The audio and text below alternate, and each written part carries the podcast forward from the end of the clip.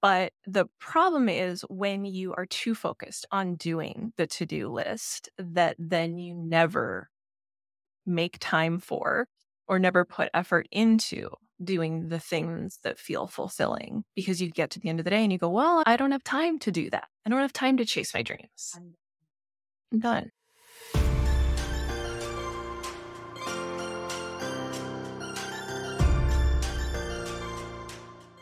So, in our last session, we talked about avoidance and procrastination. And I thought it would be good to kind of transition into talking about productivity, but not in the sense of like, here are five hacks to fit more in your day. Because I think we went through a huge phase of that where like everything that you read about was like tactics to get more done in a day. And it was like this hustle culture of like how can you fit more into your day? And then the inevitable outcome of that was that everyone got burned out. You know we just couldn't do anymore in a day. And i think there was also a lot of like maybe guilt over not being able to do it all and stress and feeling like you see everyone else getting so much done and you're left feeling like well what's wrong with me? Why can't i get it all done? Or you know just this this constant feeling of having to do more without a focus on like why? Like what should i actually be doing with my time? What do i actually want to be doing? And and what would be a meaningful use of my time rather than just trying to do more Oh my gosh. As you were describing the context, suddenly I kind of saw this conversation as twofold. On the one hand, it's it is around how do I, you know, how do I achieve or produce what's most meaningful for me? And mm-hmm. then the flip side of that, or not even the flip side, but the other piece is how can I be at peace with what I'm not doing? Yeah.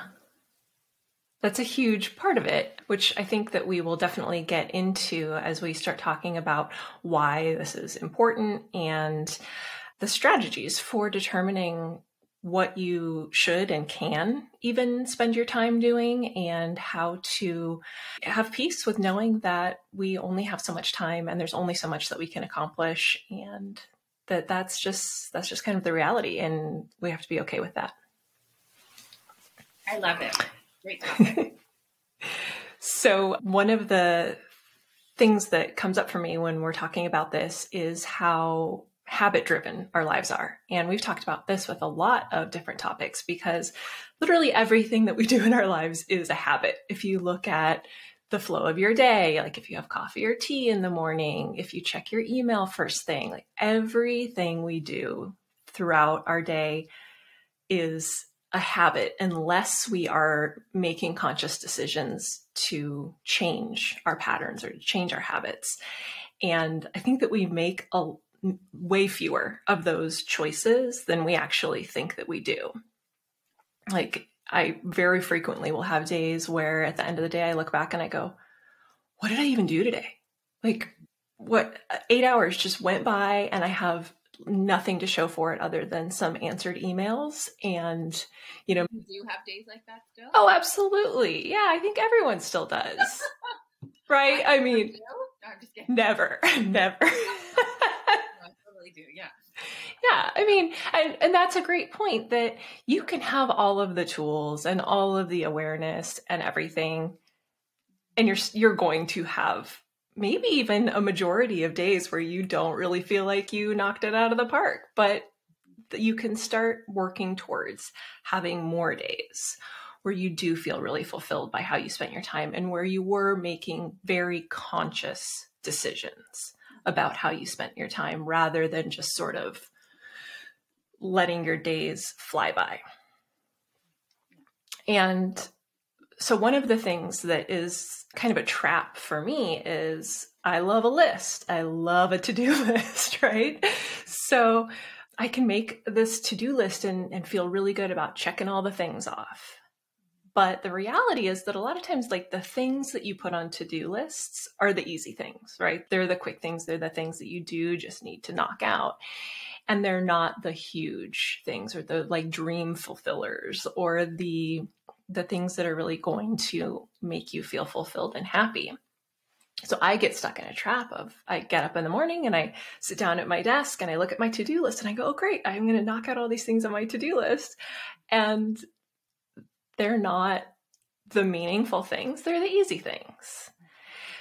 Yeah. So then. It's so interesting because, like, when do you feel fulfilled? Do you feel fulfilled, like, right when you do check it off? But then, like, at the end of the day, there's not that deeper satisfaction? Well, I, so I think the difference there is between feeling accomplished and fulfilled. Those are two very different feelings. So checking something off of a to-do list, I do feel very accomplished. It's you get that little dopamine hit and that yeah, knocked that one out. But feeling fulfilled is a very very different feeling.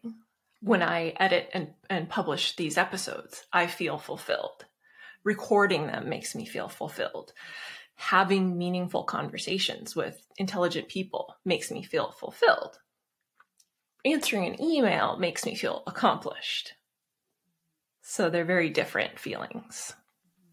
So why do you think it is that it's so much easier to put like the accomplished things on our to-do list and the things that will be more meaningful and fulfilling not on the to-do? Because meaningful and fulfilling is hard. hard. it's hard. I thought you were say that. It was kind of believable. it is hard. It's it's usually new things. It's things that require effort to learn something, to reach out to a new person, to make a connection, or to make progress on the big scary, right? That big scary thing that you have that you're like, oh, I wish I could write a book or, you know, act in a play or any of, you know, whatever your big scary thing is, doing that is the fulfilling thing, but it's the hardest thing. Whereas knocking off the to do list is easy and feels good in the moment. Yeah. So then I love this, and I feel like this really anchors what our topic is when we're saying yeah. meaningful productivity. It's being productive in service of those deeper, more meaningful, fulfilling items, dreams. Right. And the interplay there is that there's going to be those things on your to-do list that you just have to do. Like that's life. you can't get away from having to do life. But the problem is when you are too focused on doing the to-do list that then you never make time for or never put effort into doing the things that feel fulfilling because you get to the end of the day and you go, Well, I don't have time to do that. I don't have time to chase my dreams. I'm done. I'm done. Yeah. And one of the mindsets that that really uh, struck home for me, or one of the ideas that really struck home for me over the last couple of years that have helped me shift the way I'm spending my time, came from an author named Oliver Burkeman. And he has this book titled 4,000 Weeks Time Management for Mortals. And it's named 4,000 weeks because on average, humans live for 4,000 weeks. And that's a really um, powerful way to me to envision our lifetime. Because if you think about, like, you know, what is it like 76 years or something on average that people live at least in north america i think. Like you think about 76 years that sounds like a really long time. So it's hard to kind of conceptualize how long that is. And then on the flip side i don't remember how many days it is but there's like charts where you see how many days are in your life. And i think both of those numbers kind of like they don't really do as great of a job of conceptualizing how short your life really is. And 4000 weeks just it's it's such a an easy number to conceptualize. And i was journaling this morning and i realized that i think i've you know i've lived like 2200 weeks now. And you put that into the con the view of having 4000 say my my life is half over. I mean, how do i want to live the second half of my life? And what do i want to spend that time doing? And it's you know i think looking at our mortality is such a powerful way and it's something that he touches on so beautifully in terms of come that sort of coming to peace, coming to peace, making peace with what what we're not going to do. Mm-hmm. right? And so I was thinking a lot in preparation for today's chat around shiny objects, our desire to do everything and ha- do everything, have every experience, like really fill our lives so much so that we don't, we can't be produ- productive. We can't be meaningfully productive because we're just like on a hamster wheel trying to do everything and then we see another thing that looks great legitimately. It looks great. It looks exciting. We think this would be fun. I better achieve this or or have this and then let me add this to the list. And how that's not that's like that compulsion or that desire is something that we really need to be you know it's life changing to become aware of that and just say no no no no, this is just going to distract me from the present and not allow me to be in this moment and do these things that I've chosen to really focus on. So for me, that was a, that's a really life sort of a life altering concept. I mean, it might sim- sound simple, but also to really internalize it is super deep. It is. I think that it is definitely life altering. And I think that it gives you, well, so a lot of people can hear this idea of only having 4,000 weeks to live and have it cause fear and anxiety. And then, then it's like, oh, I, I haven't accomplished everything and I need to do more.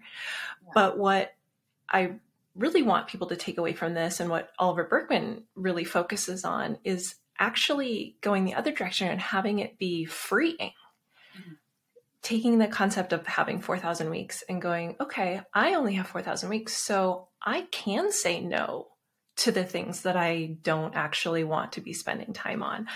I, in order to honor and value the time that I have here, I need to be making it as meaningful as I want it to be and to be spending my time in the way that aligns with my values and the way that does make me happy and does feel fulfilling. So, Pam, what are some of the things, what are some of the choices that you've made or that you want to mm-hmm. make in service these 4,000 weeks that you've been granted? So, this one is maybe going to make me sound like not a very nice person. but one of the realizations that I had, and a lot of this actually really came out of the pandemic, which it, during the same time that the pandemic was happening was when I was introduced to Oliver Burkeman. I realized during that period that I was kind of out of obligation spending time with people that I thought were friends. Or, you know, I would accept social invites to like parties, for instance, that I didn't actually enjoy, but I felt obligated mm-hmm. to do. And not to discount the value of social interaction at all. But I really took this as permission to say no and to really evaluate the people in my life and to decide who was worth continuing friendships with and continuing to maintain those relationships with, or the types of invites that I would accept, or the types of activities that I did with friends. Like for me, there's nothing more mind numbing than like standing at a party and having small talk.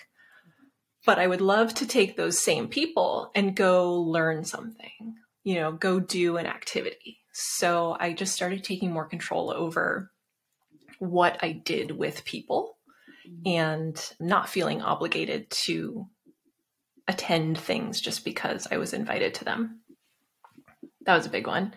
I also limited the clients that I work with. So I kind of did an evaluation of who was causing me the most stress and how that was impacting the rest of my time, which I think is something that is undervalued, but it's something that you brought to my attention when I started working with you. I came to you and said, you know, I'm I'm stressed out and I need a system. I need to get more done in less time and I'm dropping the ball and you were like, "Yeah, okay, we'll see. Like tell me about your anxiety." And you had me walk through my workday and to tell you how I felt doing different things and when my anxiety came up. And we identified that my anxiety was almost solely focused around email, which I think we'll have a whole session about at some point in the future.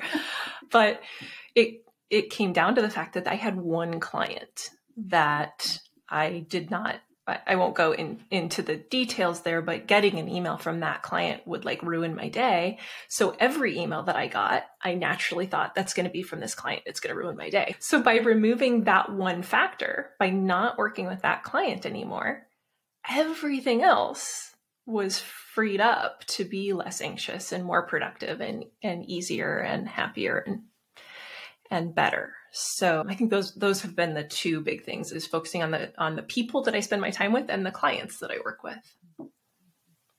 How about for you? Have you had any realizations like that? I would say I'm really thinking on the fly here right now because I do think about you know I'm I'm consistently thinking about how I'm spending my time and where I'm putting my energy. So, to name the big themes, one is around presence in relationships. So, and this was something I learned during the pandemic uh, that I can't do be doing two things at once. So I'd be doing half work and half helping a kid with something. And it was the most such a brutal feeling at the end of the day. I felt like I wasn't present for anything and I didn't I, I wasn't even there. It felt deeply unfulfilling. So, and I've tried that as well with vacationing while working, and it's, you know, that it was painful coming back and just thinking like that sucked. Like it, it didn't feel the way I wanted it to feel, right? Yeah. And then the learning was, oh, like you can only be present.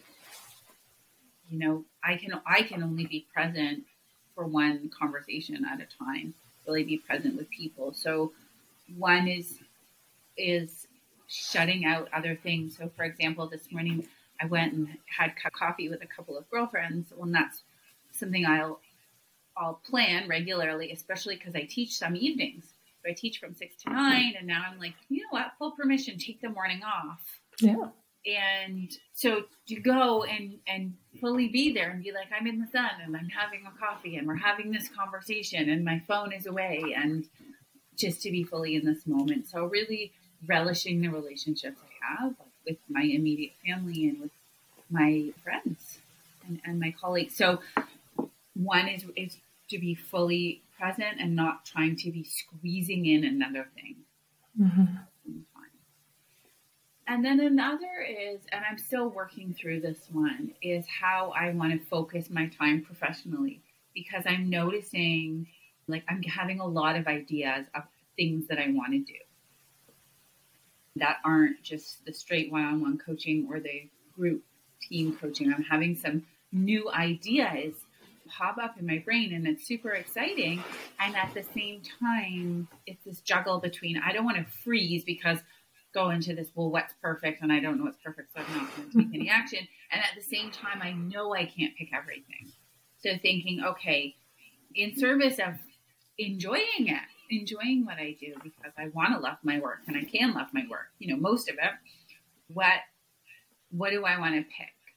And that means I can't pick everything, even if those other things seem fun and exciting right? So kind of I don't have an answer to that one yet, but it's it's definitely framing the way I'm thinking and talking about business ideas and knowing I can't just, you know, go off in 20 directions and think that it's going to be a success either from a business financial standpoint or from like a personal fulfillment standpoint. It just won't be. So how can I, you know, best align those choices with what's going to feel meaningful for me, which is something in alignment with my values ultimately and the lifestyle that I have, right? my lifestyle, my boundaries. So, yeah, so I would say one that I've definitely stepped into is with respect to relationships and just being fully, fully present and not thinking I can do another thing while I'm connecting with someone. It just doesn't work.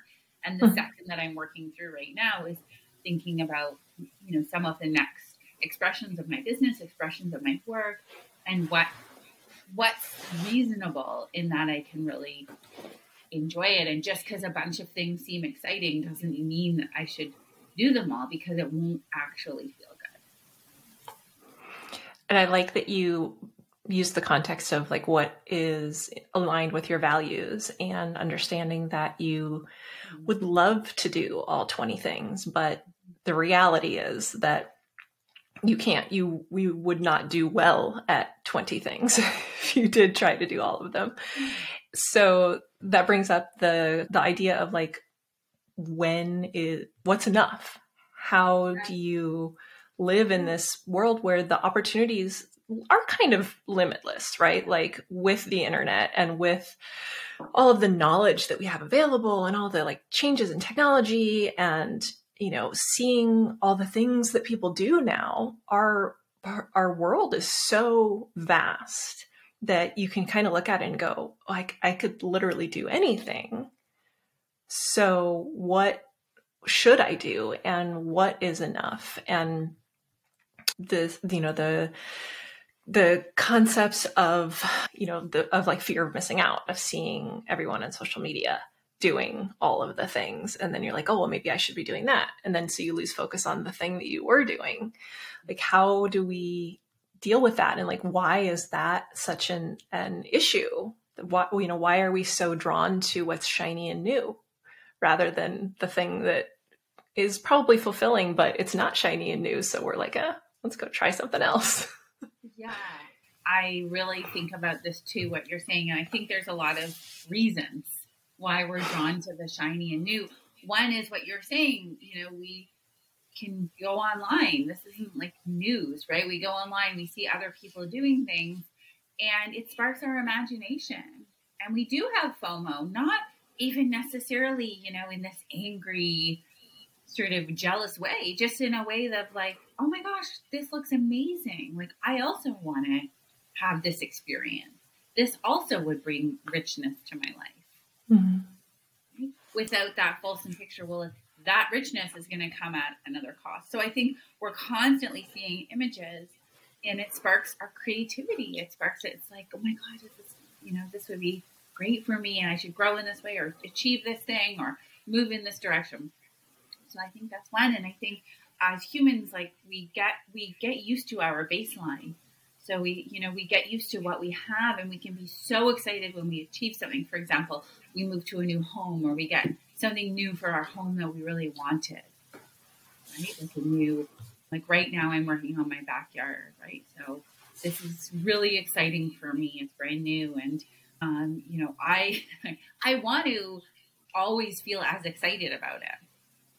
The plantings and my choices, and my understanding of how human the human brain works tells me that within a little bit of time not that long it, that's going to become my baseline. And it's like of course i have this. What else can i what else can i get? Right? yeah. So when we and so many studies countless studies have demonstrated that you know somebody gets a promotion they're super pumped about it they feel really proud. Well a couple of weeks later what's next right so we're hardwired. You know, that's our survival instinct. We need more to feel safe. We need more to feel like we belong, that everything's going to be okay. We have more resources. We have more safety. Like it's part of our makeup. So I think we need to know know that that that's there, and then sort of take actions to, you know, kind of not speak back to it, but like dance with that reaction to mm. say like this reaction doesn't actually serve me because I do want to revel in the enoughness that I have and like savor those things instead of thinking that I constantly want more and more and more, which is just going to feel unfulfilling. Yeah. That makes me think about, you know, I love budgeting. And one of the big things that is an issue when you talk about budgeting is obviously the way they're spending. A lot of times people have enough income, but they consume unconsciously because of this desire for more and more and more and new and shiny. And it's the exact same thing, whether it's experience or your backyard or you know, clothes in your closet, we're always seeking more. Mm-hmm. And we need um, to connect with what we already have and what our values are and what will actually be fulfilling to align how we spend our time or money, whatever the resources that we're talking about, you're spending it to get something in return. And the first tool that I always talk about is mindfulness and you know making conscious decisions about what you're doing and I just happened to be listening to a podcast before we started talking today, and it was with Gretchen Rubin, who wrote one of my favorite books, The Four Tendencies. And she's got a new book out. I think it's called Life in Five Senses. Damn, I heard her speak last weekend in Toronto. Really? Yeah, I heard her. Fantastic. Five senses. Yeah, yeah. Yeah, so the idea is, you know, engaging with the world using your senses because you know, we just go through life, right? We see millions of things every day. We smell millions of things every day and we're it just, it just comes in. We just don't like pay any attention to it.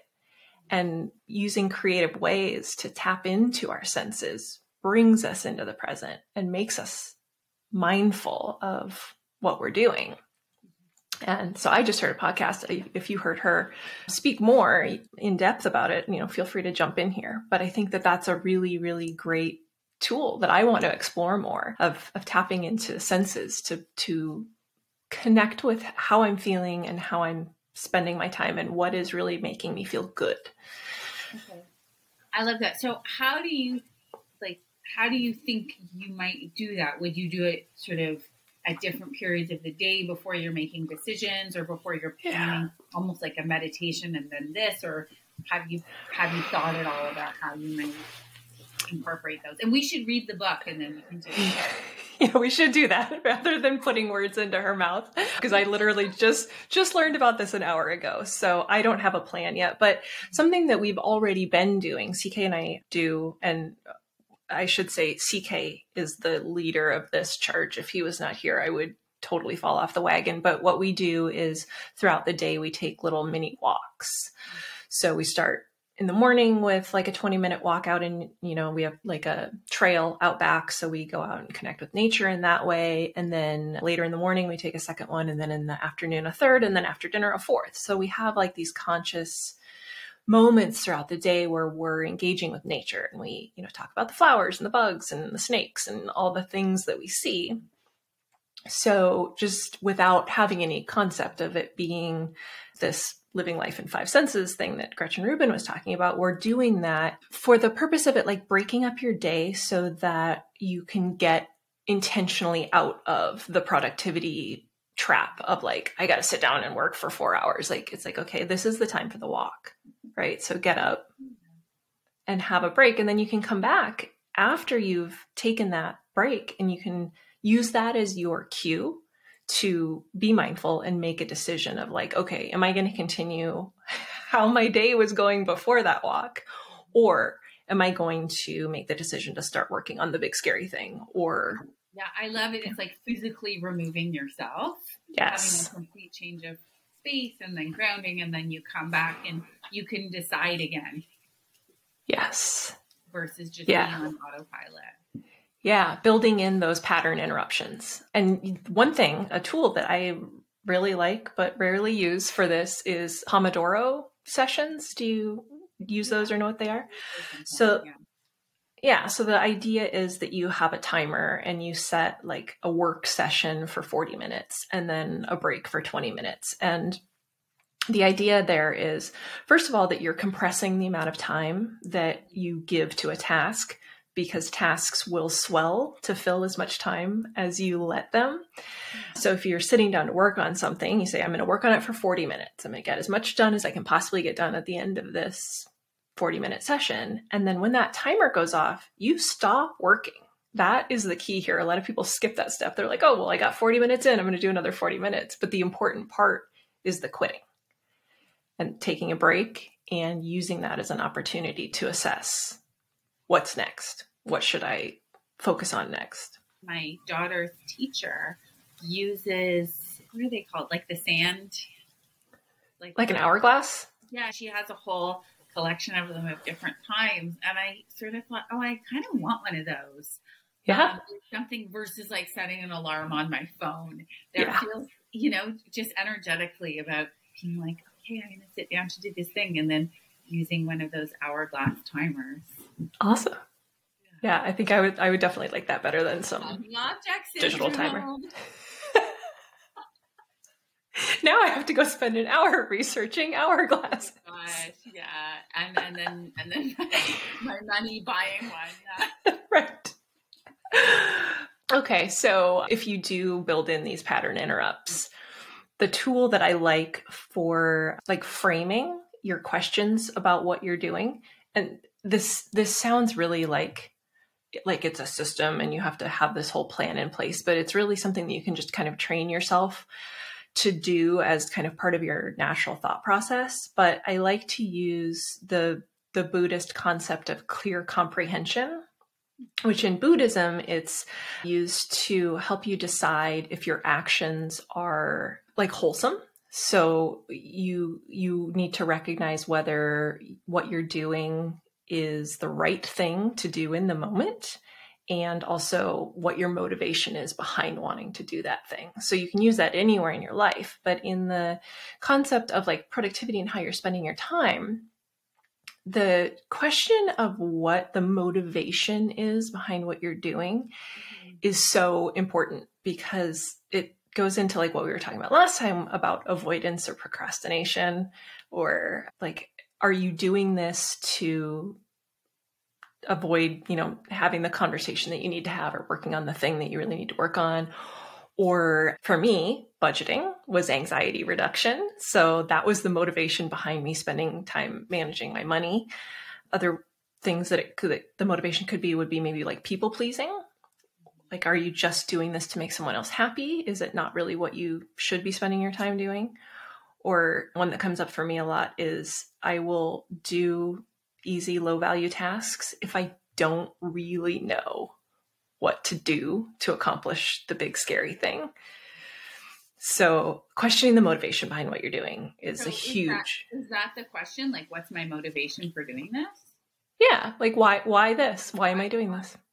Yeah, it's so interesting because that's you know the typical questions at the beginning of a coaching session is what's the topic for today? What are we talking about? And next is why is that important to you? What's important about this topic? Yeah. Right. So I think, you know, asking, and it's, it's the best. It's the best way to get clarity on, you know, what, what you're talking about and help bring the conversation. But I've never thought to to ask myself that before I start engaging work. And it's so good because don't just think you're automatically doing what you should be doing. Yeah. So even to, you know, take beat and ask yourself that. yeah. Really good. Yeah. It's, I mean, why is such a powerful question to ask in everything. Powerful question. Yeah. Why? Right. Why am I eating this? Why am I, you know, why did I want to buy this thing? What, like everything? What is my motivation behind this? And not in the, not to like stop yourself from doing things all the time, but just to like check in and be like, is everything okay? Like, why, why do I feel the need for this? Why, you know, what's the deeper reason behind yeah. what's going on? Yeah. And if you've determined the why behind the thing that you are doing is you know valid or or there's not an issue there the next question is like is it the right thing to do now? And that's important because as we've said there's a never ending to-do list. So you could as we talked about in the procrastination episode you could sit down and do all the things right now that are on your to-do list that don't necessarily move the needle or need to be done right now. They have to be done at some point but are they just a distraction from working on what you really want to accomplish? That's great. So really where I see our conversation veering right now is how what are some tools or strategies to bring you know to become more mindfully meaningfully productive right so i heard you share bringing mindfulness to it. And one way to do that is by asking this, these questions Why am I doing this? And is it important for me to do this now? Mm-hmm. And then you also talked about the Pomodoro technique. So um, I just want to build on that a little bit because I think yeah. that's another great strategy. And then I have some other ideas for strategies too. And again, this, these aren't strategies to you know, like what you were saying before. This isn't five hacks to get more done in a day, but they're strategies um, or offers, ideas for how you can bring more meaning, like this, this become more meaningfully productive. Yeah, to align to align your actions with what you want to achieve and feel yeah. more at peace with yeah. what you're not achieving. Yes. So there's our tagline for the show. Yeah. Okay. So, so, around the, the Pomodoro, that that's one way. I think the, the thing that I want to build on there is this concept of having boundaries around your time. So instead of saying, I'm going to work on this until the task is done, as you said before, like the task tends to expand, you know, with however much time we have. So saying, you know, I have half an hour to do this or an hour and different people have different ideas for how long people can sit down. It's really individual, though, you know, a common sort of benchmark or frame of reference would be 90 minute chunks, maybe several 90 minute chunks in a day. At a certain point, you know, you know yourself, everyone, you know, knows themselves. We hit a wall. We can't be creative anymore, right?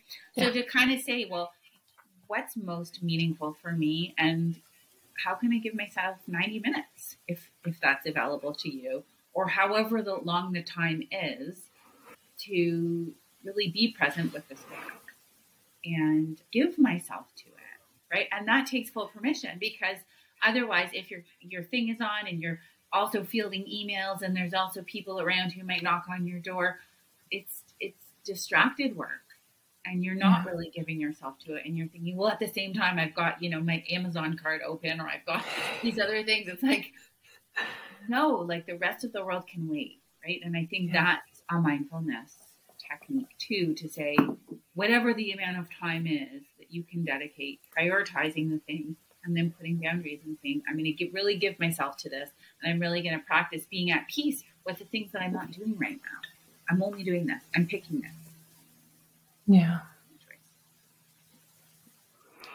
And knowing that all of the things that you're not picking right now, they will still be there. you're not, it's not an either or forever decision. Like focusing on whatever you're focusing on right now, everything else will still be there. It will wait for you. Like this concept of, you know, scarcity or that you're not going to get the stuff in your Amazon cart or you know whatever it is like that that just takes like a reminder that like that will still be there that person that I you know need to call back is I will call them back when the time is appropriate like all those things and uh, one of the things that's helpful for me back to to-do lists is all of those things that are like nagging in the back of your head write them down mm-hmm. you know, because there is that little part of your brain that's like, don't forget to do this, don't forget you have to do that, don't you know, and you're like, there's like a little process running back there that takes up a bunch of your your brain CPU, you know. So if you get those out of your head, that helps to give you that freedom to spend 90 minutes focusing on something. Absolutely. I love it. Yeah, you have we have to get it out of our brain and get those words on a piece of paper. Yeah. And then another another technique that you know we would be remiss to not mention is having a daily gratitude practice. Right? To say, yeah. you know, I'm grateful for everything I have and these are specifically the things that I have today that I can appreciate and really feeling into it, really savoring savoring what you have, what you've built for yourself, what you've created, the conditions that you've cultivated in your life to enjoy that weren't there last week, last year, last decade. Yeah. Right? They're there now. And so that can contribute to, you know, I I have everything I need. I have enough. And, you know, I have dreams for more and I, you know, as humans we want to expand. So how to kind of hold both, like dreams for more and at the same time really appreciating and savoring the enoughness of every day. And I think that's really requires a practice and a commitment.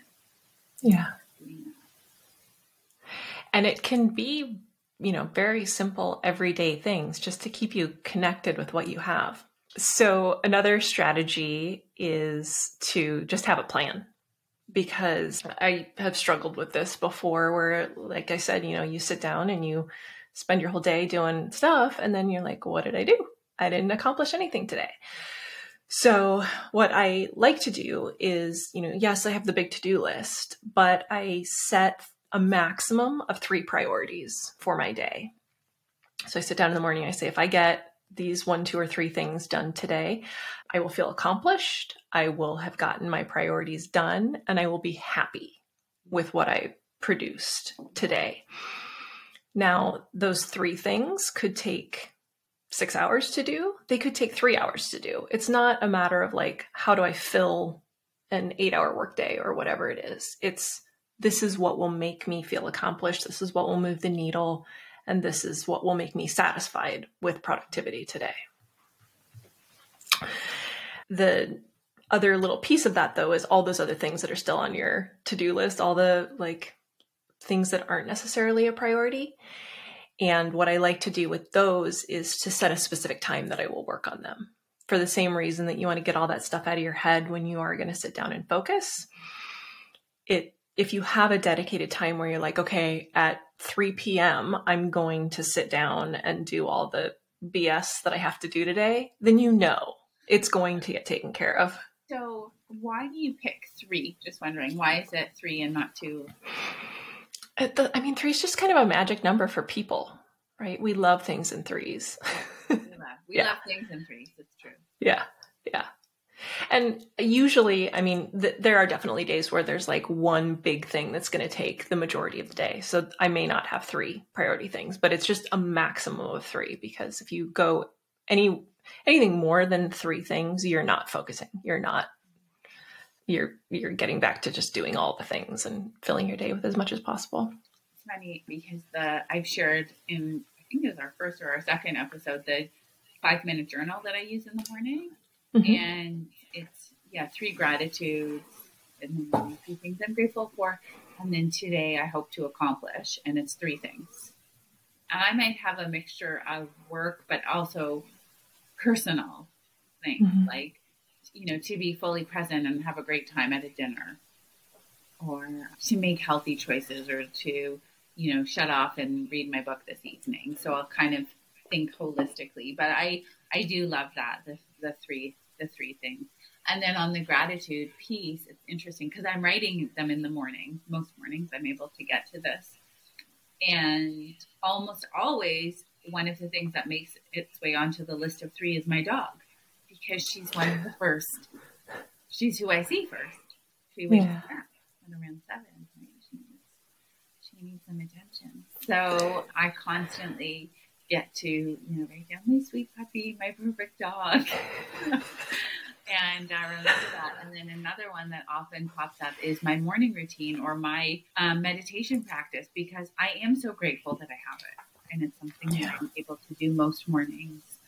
And I recognize that it's something I'm grateful for for that I've cultivated and that's part of my life and that helps me by noticing it again and naming it again instead of just like, okay, well, what next? Yep. And what next is a great transition to another strategy because the problem with work and to-do lists and having all the things is when you knock one thing off your to-do list, there's another one, right? It's never ending, kind of going back to when we were talking about all the possibilities.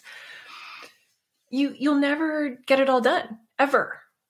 So there's this feeling that like nothing's ever done. There's no end to this hamster wheel of of work, of productivity, of of producing.